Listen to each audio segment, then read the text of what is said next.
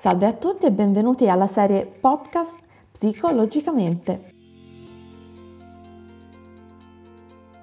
Sono la psicologa Sara Pasqualetti e l'argomento di oggi è Solo i pazzi vanno dallo psicologo?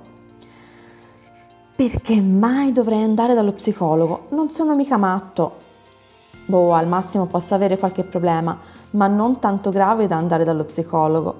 Dai su, una bella chiacchierata con un'amica e si risolve tutto. Tutti abbiamo pensato o sentito almeno una volta queste cose. Purtroppo ancora oggi, a causa della scarsa conoscenza di questa professione sanitaria, nell'immaginario comune le persone che si recano da uno specialista soffrono di gravi malattie mentali, ma si tratta di stereotipi e false convinzioni che ci fanno temere il giudizio degli altri. Così se ci vai è perché le rotelle fuori posto, se invece non sei matto non devi andarci anche se vivi male continui a portare avanti la tua sofferenza. In realtà le cose non stanno così. Andare dallo psicologo vuol dire essere almeno consapevoli che qualche cosa nella propria vita non va esattamente come si desidera, che non tutto funziona proprio come si era pensato potesse funzionare. Si può decidere di andare dallo psicologo per motivi diversi, sia legati a un malessere emotivo che al desiderio di migliorarsi e accrescere il proprio benessere.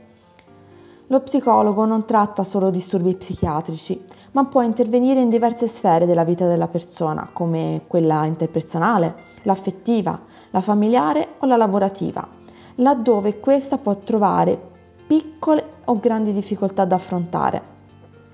Si può fare un percorso utile per se stessi, per esplorarsi e imparare a gestire al meglio la propria vita, imparando a vedere le difficoltà sotto un'altra prospettiva lo psicologo può aiutarci ad analizzarle e affrontarle, fornendo nuove chiavi di lettura e strategie utili per riuscire a contenere e superare tali problematiche, conducendoci quindi verso un'esistenza più serena. A volte si crede che con il tempo le cose possano aggiustarsi da sole, che si sarà in grado di trovare una soluzione autonomamente.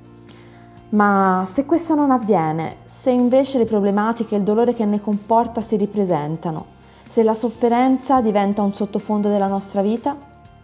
Sono questi i casi in cui non ci fa bene pensare di cavarcela da soli e di continuare ad aspettare, ma la cosa più sana è prendere in mano la situazione. Il fatto che esistano persone con maggiori risorse rispetto ad altre non significa che tutti le sappiano utilizzare in modo adeguato e funzionale. Anche la persona più intelligente, più forte può cadere vittima di un disagio o di un dolore se si vive un periodo di blocco, di malessere, è normale volersi prendere cura della propria salute mentale, tanto quanto è normale andare dal medico per la propria salute fisica. Lo studio dello psicologo è un luogo dove sì ci si può sfogare, ma diventa essenziale la relazione di fiducia che si viene a creare, tale per cui riesce ad affrontare ed elaborare assieme a lui emozioni, pensieri, sensazioni, desideri e sogni.